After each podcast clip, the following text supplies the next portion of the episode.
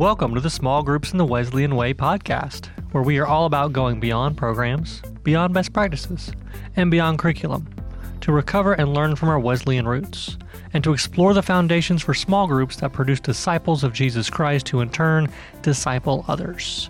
My name is Scott Hughes, and I am the Director of Adult Discipleship here at Discipleship Ministries. And I'm Steve Manskar, Director of Wesleyan Leadership at Discipleship Ministries. And we are both sad because Bra- uh, baseball playoffs are going on and neither of our teams are in it. That is very true. And the Yankees are in it. Ooh. I, I am becoming a. Uh, uh, um, actually, I, I always have been, but particularly this, for the next several weeks, I am now a Dodgers fan. oh, okay. There you go. Heard it here first. So, Breaking news. You know, I'm Steve's sorry for my. Dodgers I know I have lots of friends who are Cubs fans. So, and I, I sympathize with them. Okay. Fair enough. Fair enough. Well, I've also got a lot of friends who are Dodgers fans. So, and anyway, and I have no friends, so I'm teasing. but and that being said, I would love to see an Astro, the Astros win a World Series. So, Well, here we go. so Hmm? Maybe it's a so. complicated. It's this is a complicated Time of year for you? Yeah, Yeah. Okay. it's also closing in on one of the saddest days of the year, Which is the last game of the World Series. ah, then what, like a hundred and something days And until pitchers no and catchers. until spring training in February. All right, that's true. There hasn't been any baseball in Atlanta for a couple years now. so- All right, enough of that. Uh, so, in this episode, we are um, excited to have the opportunity to have interviewed um, the pastors at St. Francis United Methodist Church in Cary, North Carolina. The lead pastor is uh, Reverend Donna Banks, and the associate is Cameron Merrill. Uh, they do something rather interesting at this church called Common Table uh, common, table groups. And so uh, we're going to just turn it right over to the interview where you can hear more about that. Well, Donna and Cameron, thank you so much for joining us on the Sm- Wes- Small Groups in the Wesleyan Way podcast. Um, I have a couple questions for you. We're, we're so excited that you are able to join us. We're excited about what's happening there at St. Francis United Methodist Church in Cary, North Carolina, and excited to hear from y'all. And, um, and so, lead pastor Donna Banks. I want to begin with you and just let you share about why small groups are important, why it gets your attention, and, and um, how you've continued to be a champion for small groups in your church. Um, thank you, Scott. It has been, as we think about small groups and we think about discipleship, we're called to make disciples for the transformation of the world. But I can honestly say we're not real good at being disciples. We have failed to be disciples, so it makes it more difficult for us to go out and make disciples. And we went through a period of time as I was coming out of seminary and going into my first appointment where we always talked about getting people in small groups, getting people in small groups. And come to find out that we were having difficulty with uh, having people raise their hand and say, I want to be a part of a small group. I want to engage in this process of, of life together. I also had the opportunity of sitting with Mike Breen and going through the process of uh, 3DM and learning their process of missional communities and life together. And, you know, small groups was one way of doing it, life together was another way, but there was still something missing. There was still something missing from that process. Um, as I went through my appointments, I did a stint on the cabinet.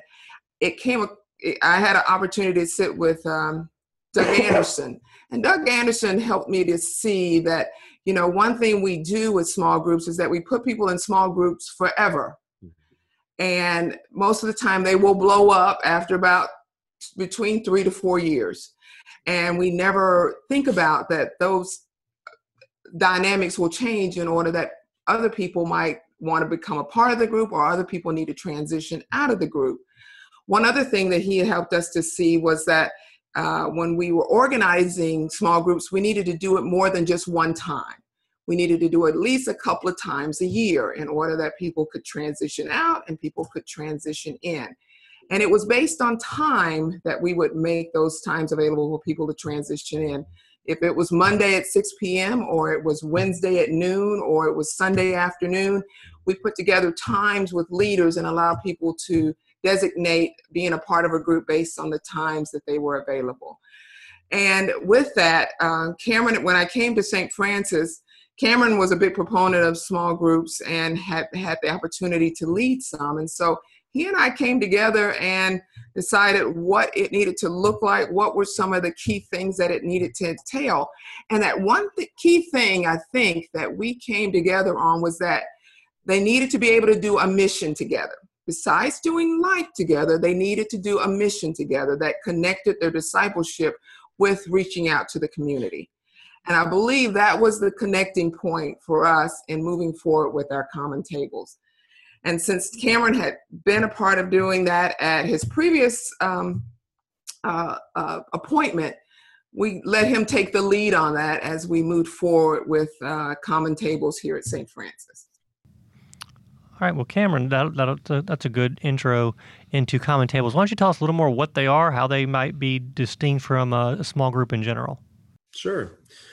So um, when we were thinking of uh, of a framework um, to introduce common tables to the congregation, we we started with a Lenten uh, sermon series, mm-hmm. and, and really actually kind of backed it out of of uh, Christine Pohl's work on the marks of community. And so we spent that series kind of talking about what what are the distinctive characteristics and marks uh, of community, and we we kept it to four. We um, we talked about uh, making and keeping promises, fidelity. Mm-hmm. Uh, we talked about practices of gratitude. Uh, we talked to, talked about practices of truth telling, so telling our stories and receiving the stories of others. Um, and then we talked about practices of hospitality that that communities are marked by hospitality. And then we uh, wove together four practices that aligned with those uh, with those marks. So each common table gets together uh, weekly. For the most part, we've had some that have really fought the week the weekly uh, okay the weekly commitment. Sure. But for the most part, at least every other week, and they they eat together. Um, they uh, they search scripture together. We've been very clear about that language. Now, it's not a Bible study. It's it's learning to search and listen to scripture together. Uh, they pray together. Uh, they give thanks together, and they serve together. And so those have been so fidelity for Common Table is promising to show up and actually doing it, um, and saying, you know, we're committing to doing this weekly, and I'm actually going to be there unless there's a really good reason, like I'm physically out of the state, you know. Um, telling the, the truth telling is they start the the first few months they start out by telling one another their stories kind of how we, we have these three guiding questions to help get them used to telling uh, and they're all the questions are all oriented around table language. You know how did you what did your table look who was around your table growing up? Mm. uh, what was one challenge or one difficult moment that happened around your family table and how did you all talk about that uh, and then how did you come to this table? How did you come to st francis? So those are the three questions. So they, they get used to telling one another their stories and receiving the stories of others. Um, they pray together. We give them tools for that. They give thanks together. So we, we encourage them to spend some time each time specifically you know and, and one of my favorite things that's happened with our common tables have been the tables that have a lot of kids. They uh, the kids maybe scatter out, off for some of the the searching scripture conversation. Maybe they don't but they all bring them back together for the giving thanks and praying together. So their kids really get to experience, you know, what are you thankful for this week, and and being able to be included. And then, as Donna said, the the serving together, which we've encouraged most tables to find ways to serve, uh, mm-hmm. to serve together four to six times a year, depending on schedules and what they're doing and and that sort of thing. Um, so those you know those are the practices that align align them with the marks that we've named uh, as signs of community. That's, oh, that's how they, helpful. That's how they live that together. Yeah, very helpful, Cameron. I know Steve's got some questions, so I'm gonna let let Steve go for it. Um, well, I, am just um, fascinated by the description that you just gave of the uh, the common tables, and just well, I'll say if I lived in that area, that's the church I would go to, um, would want to be a part of. Um, and I love the way that you know it's very intentional mm-hmm. around mm-hmm. those practices of community that I think v- pretty much reflect the practices of the early church. Um, and as a way of bringing people together and building relationships among the members of and because that's what discipleship is ultimately all about relationships is that um, right we experience the grace of God, the love of Christ through the relationships of the people that God gives to us by virtue of our baptism. Um, and so you guys have done a really, I think, wonderful job of helping people to live out their baptism in this way. Um, so a, a, question that just comes to mind, and I ask this of everybody, every congregation, is um, do, well, uh, is do you have does um, Saint Francis have a, a, rule of life that shapes um, the life of the congregation, and in particular the common tables? That is part of the life of the common table. You know, and I ask that because you know, it sounds like you know you've got these basic these practices. Um, and I wonder if you've if you have a rule of life, if you could describe what that is. If not, um, well, uh, let's stop there. if I was to think about a rule of life, I think everything. I think I think we've come to terms that everything we do is usually basically connected to the Eucharistic table, the uh, Lord's table, and you know, eating together, we're taking that from eating together as as a principle of our common tables as well as when we come to the table and are receive the grace of god through the bread and the cup. And um, i would i would say that was probably our general rule of life is that everything kind of flows through that. Mm-hmm. um, uh, how we uh, are called to offer grace to each other as we receive from that in order that we might give that to others uh, as we are called to um, to continue to live that out in our daily lives with our families. As they come to the table as we offer grace at the table as we offer uh, an opportunity for us to um, learn how to love how to care how to be compassionate all that's done that's kind of goes through that eucharistic or holy communion so i would believe that i would say that that would be our our kind of rule of life uh, here at St. Francis.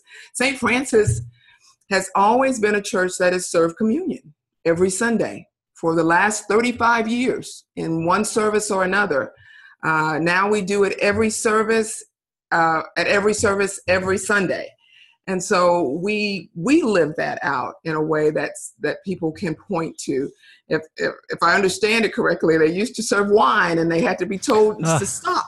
Uh, oh my! and as you can tell by Saint Francis as well, that that you know most people who come here will probably think it's a Catholic church, and they come here and are part of this congregation and find out that we have some traditions that are very connected to Saint Francis as well that allows us to live out our lives through that table as well as to serve in our community.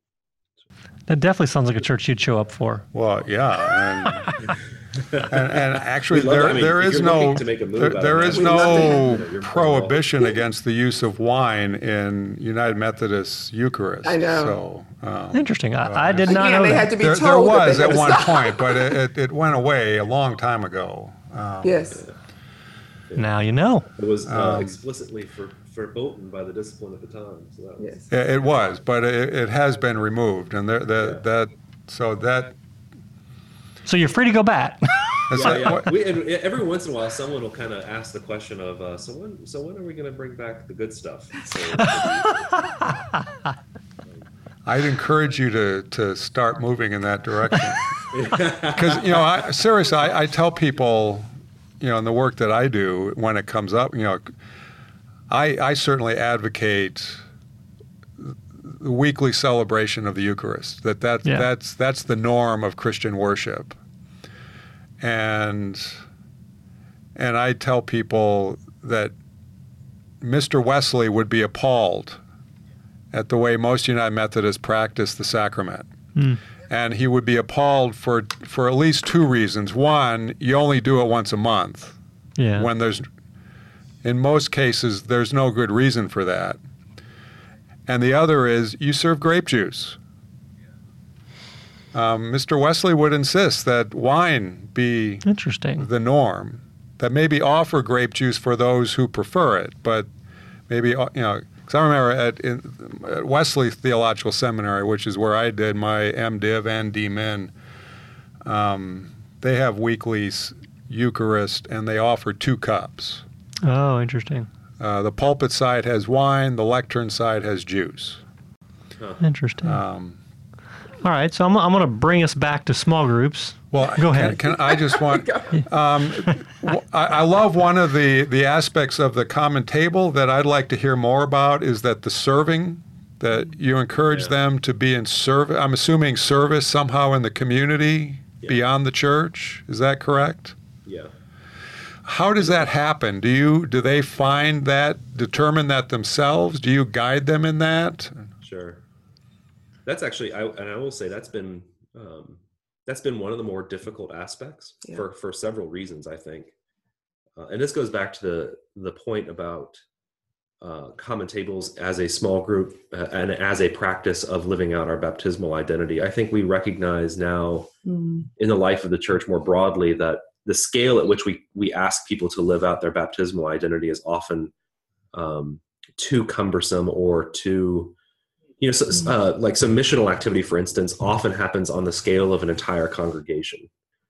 And uh, that means that we're either having to look for missional activities that an entire congregation could potentially be involved in, or we're having to do fewer of them, or they're happening at times where most of the congregation can't be involved in them. You know, and so uh, by by backing it down and shrinking it in some ways to the to the scope of a group of eight to twelve people, it's a lot more manageable.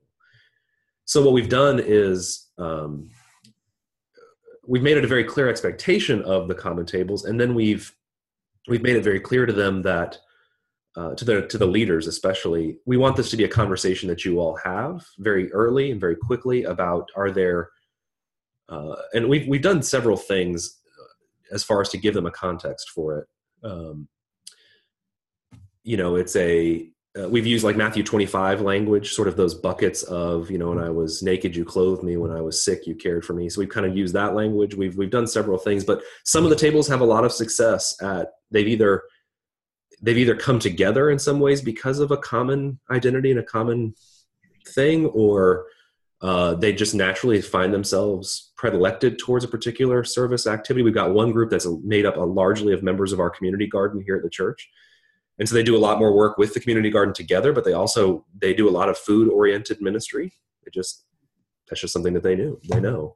Others uh, who especially who are relatively new to the church and to missional work we've had to kind of give them some taste and see opportunities using our existing missional relationships. So you know we might say hey look you know if you guys would like to serve with the with the soup kitchen downtown that we work with you know we can coordinate a date for that. And then we also have a congregational wide great day of service which is very much intended to be a a come and taste and see and it's built around the relationships we already have as a congregation missionally. And we always we hope and we've seen some success with with groups finding oh you know we, we served with urban ministries and we really loved hearing what they did and what they do and so now we want to go work with them regularly.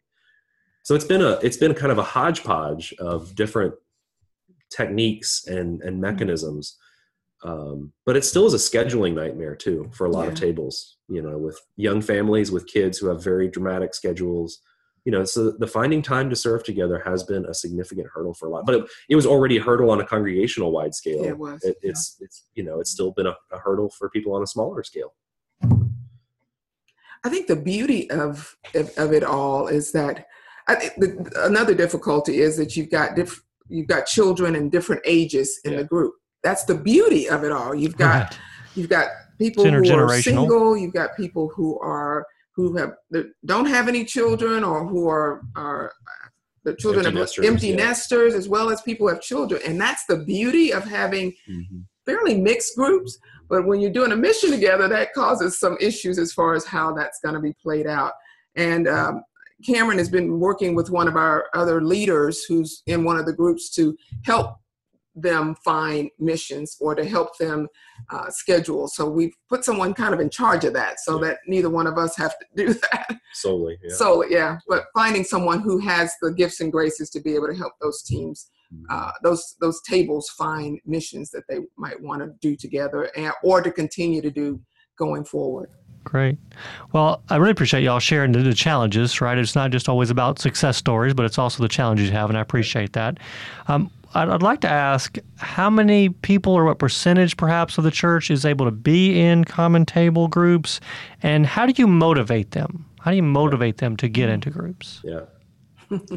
right now we have about 10 active common tables um, and, and our our active uh, our active membership uh, or active kind of congregational population right now is around f- between 500 and 550 people meaning that like in any given month we see about we have some level of contact with about that many people and so um, about a fifth of our of our congregation now two years in is, uh, is you know we're in our second year of common tables basically so about a fifth of the congregation is currently involved in the tables.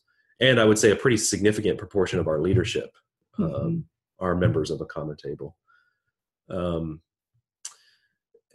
and creating a hunger. So you know the, the Lenten sermon series really did help, and we had a we had a mission. We had a, a launch dinner right after that uh, initial conversation. We're actually going to try something new this year. So the, the biggest, I mean, the, the biggest impetus for people wanting to be a part of a common table really has very little to do with with Donna and I. Nope. It really comes from people per, yeah people who are currently in a common table telling ah. other people like how much it's meant to them yeah. and, and and my favorite stories are the ones of the people who are really surprised at how much it's meant to them you know and so they they can really honestly say you know like i didn't think this was going to be as big of a deal as it is but when it doesn't happen i really miss it and here's why. And uh, we have a lot we have several tables that have a lot of younger newer families to the church and this is a totally new thing for them and all of them comment about how big of a deal their their tables are. Um, so this year we're going to be we're going to be doing an advent study together. Um, we're going to have dinner hosted here at the church. We're going to have our hmm, current okay. common tables come and we're going to work it like a normal common table ah, uh, gathering like a taste but then invite the wider congregation who may not currently be a part to also come and sit around those tables and experience both an Advent study and conversation, but also what common table life looks like in a ah. less, maybe a less imposing manner, and then hopefully launch new tables after the first of the year. So we're going to try that out and see if that's another another way to sort of kick kick up uh, interest. That's great. Yeah, that's really good. Um, Steve, you have any other questions? I've got I've got one more. You got any? No, you take it. I... All right. I, am just curious because uh, y'all have done such a great job, and I'm just I want to kind of give you a, a minute or so each just to say um, anything else you want to say about helping church members, um, helping those you're in contact with to live out their baptismal vows? Mm. And then I'm just going to leave it there. I'm just going to kind of let you go. You got about a minute each. Um, what would you say to help other churches to be intentional about helping their members to live out their baptismal vows? You know, I think the best part that that they can do that is it, it start small Hmm. Don't expect it to be a large, big initiative. Uh, when we launched our first common tables, it was five tables. And with the expectation is that we would draw leaders from those tables to start new tables. Hmm. And so, even if a pastor starts with a table of their own and then move out and you let those people go out and start and invite people in, then start, just start somewhere and find a group of people and then allow it to naturally continue to move and and and train and move those people out and let them organically start new tables. Because when you try to try too hard to make it a church-wide initiative it usually falls on its face.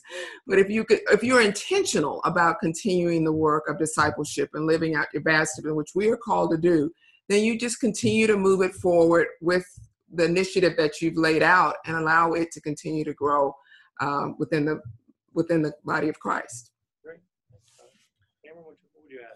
I, I would say too. I think one of the things that we we sort of knew, but um, and we we were hopeful for, but didn't didn't uh, plan on necessarily was maximizing mm. where where small group work is already happening and helping mm. them transition to something a little richer and deeper. So yeah. it feels like you know most of Sunday school today in most churches are small groups that have been going for a long time, and no one has told them that that's what they are and so uh, we had a couple we had two or three small groups that were already gathering that yeah. were not doing everything we've identified necessarily as being a part of a common table but we could go to them and they were very amenable and, and some of them even came to us after a little while and said how can we how can we do something richer together? And um, that was a huge help, I think, in overcoming some of the frustration we have with some of those older models of small group ministry. Uh, it didn't it didn't feel like a competition. It felt like a, a healthy transition. And so nice. learning how to That's maximize important. where small groups are already working, I think, would be a huge a huge encouragement because they are. They really are. Yeah. Yeah, that's important. That's that's really helpful. And so, I, Donna and Cameron, I really appreciate your time. I appreciate all that you're doing. I know you're going to be helpful to so many people. So, so thanks. You're welcome. Thank you, guys. Thank, thank you. you very much. This is wonderful. Yeah, thank you. Thank you. Well, I really appreciated both Donna and Cameron and what they had to say. Um, both have a lot, a lot of experience, a lot of unique experiences. Um, Cameron was actually an aerospace engineer fun fact for you there. And Donna was a district superintendent before her current appointment. And so, uh, like I said, they bring a lot of experience. And I heard a lot of really interesting things. And so let's pick out a few things that uh, sort of piqued our interest in what what they had to say. Do you want to start off with some things that piqued your interest? I know there were a few. Yes, there are a few. Um, the first one, I loved what Donna.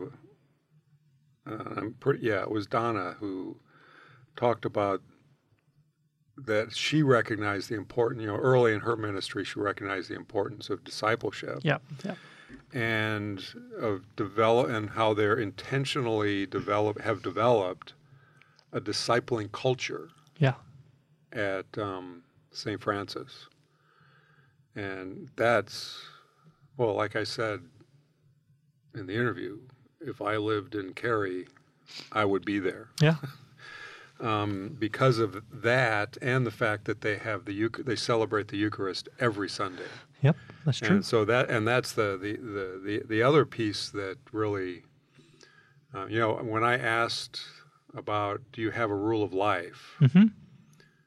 Um, I, th- I think I kind of stumped them very briefly. Yeah, yeah, yeah. Um, and I expect, you know, because, but I like the way Donna you know, as she thought about it, you know, sort mm-hmm. of talked her, she talked her way to this. That's right. As she reflected, you know, she's, I suspect she's an extrovert, which means, you know, she, she thinks out loud, which mm-hmm. I can see that. Um, and, and so as I listened to her think out loud about my question, she settled on that the Eucharistic prayer is really the the the, the rule of life, of of yeah. St. Francis Church, and um, from from what I heard them say, I said I think there's something to that. Yeah. Um, okay. And it's and it's worth exploring some more. I think uh-huh. to that the, the Eucharistic prayer could be a rule of life for, um, in some ways, a rule of life for uh, for congregations. Um, the other things that sort of j- jumped out at me that they said, you know, the practical stuff was to, to and I think Donna also said this, is start small. Yeah, I think that's really helpful. Um, it's often a mis- you know it's it's unrealistic to think that you're going to get everyone in the congregation yeah. in a group like even a common table. Yeah, they have a significant proportion of the congregation. Yeah, but I think in this kind of you know discipling culture, the people who and that that's related to the next thing that she said was and I, well, actually, I think maybe you said this, Scott, and she agreed that okay. you know, reach the people who want to do what you're doing. Yeah. You know, yeah. Start there. Start there. Yeah. Um, and when you're, you know, develop, you know, a discipling culture is really going to be the people are going to be actively participating mm-hmm. in it, week after week after week, are always going to be a minority of the congregation. Yeah. Um, but they're the people that you need. Right. And they're the ones that are going to be, you know, from that group are going to emerge your leaders. Yeah. Who can then serve and encourage the rest of the congregation yep. in their discipleship and whatever level that discipleship is for for for the majority of the congregation. so it's those things. The, the, Eucharistic prayer is the rule of life. Hmm. Starting small. Yep. Being you know that's smart. Yep, good uh, strategy. Practical, and um, and working with the people who want to work with you. Yeah, that that piece of motivation, and, and sort of after we hit the stop the recording, we had more conversation, and that was certainly some questions I had for them further was how do you motivate people? And it's really tough to motivate folks, and part of it is because of time. And they mentioned that, right? The challenge of people's busy schedules. How do right. you get people the in? Suburban culture. Yeah, and that was the other part that that Cameron said that I thought was really interesting, and we had more conversation about it about people yearn for community, but also fear community. And then he went on to say we yearn for vulnerability, but we also fear vulnerability. Yeah and and that's I think that's absolutely true. Um, and that's it's definitely something we're always going to have a challenge with in getting people in small groups. And the more we can recognize it, the better. The other thing that I'd like to, to point out was uh, how they have those guiding questions to help people tell their stories. And most adults we've learned don't have a place to practice telling their story. Mm, yeah. And in some of the conversation afterwards, again, he, he talked about how the more they've done that, the more they feel comfortable and they're getting to a place to where they're going to begin to be witnesses right because right. they practiced yeah. and practiced their story it becomes more natural and yeah. they can they can really live out that part of the baptismal vow being a witness because of those intentional times of practicing telling their stories yeah. so that's really really important that's something that I, I, really took away from from our interview anything else any other gems um no. Okay, that's, that's good. That's yeah, for me, that was really good. So I, I hope you all learned I, a lot. Yeah, and I, I, hope we we keep in touch with these yeah. folks and talk to them. I think we have more to talk to, talk with them about. Yeah, I think um, so too. I think, I think so we can learn from them yeah, and I would, I would encourage our listeners to do that as well. They said they were open to that, so you can get in touch with with the both of them. And of course, uh, we hope you would get in touch with us as well. You can find our email addresses on our website, umcdiscipleship.org. You can also find us on the Twitters. You can find me at Rev Scott's Tweets and also at UMC Adult Forum for adult formation. And you can find me on Twitter at at S Manskar at S M A N S K A R. So we look forward to interacting with you. So please uh, email us, tweet us your questions, your comments, so that we can continue to produce these podcasts in ways that are helpful for you. So until next time, peace. Small Groups in the Wesleyan Way podcast has been a production of Discipleship Ministries, an agency of the United Methodist Church. Visit all our podcasts at podcasts.umcdiscipleship.org.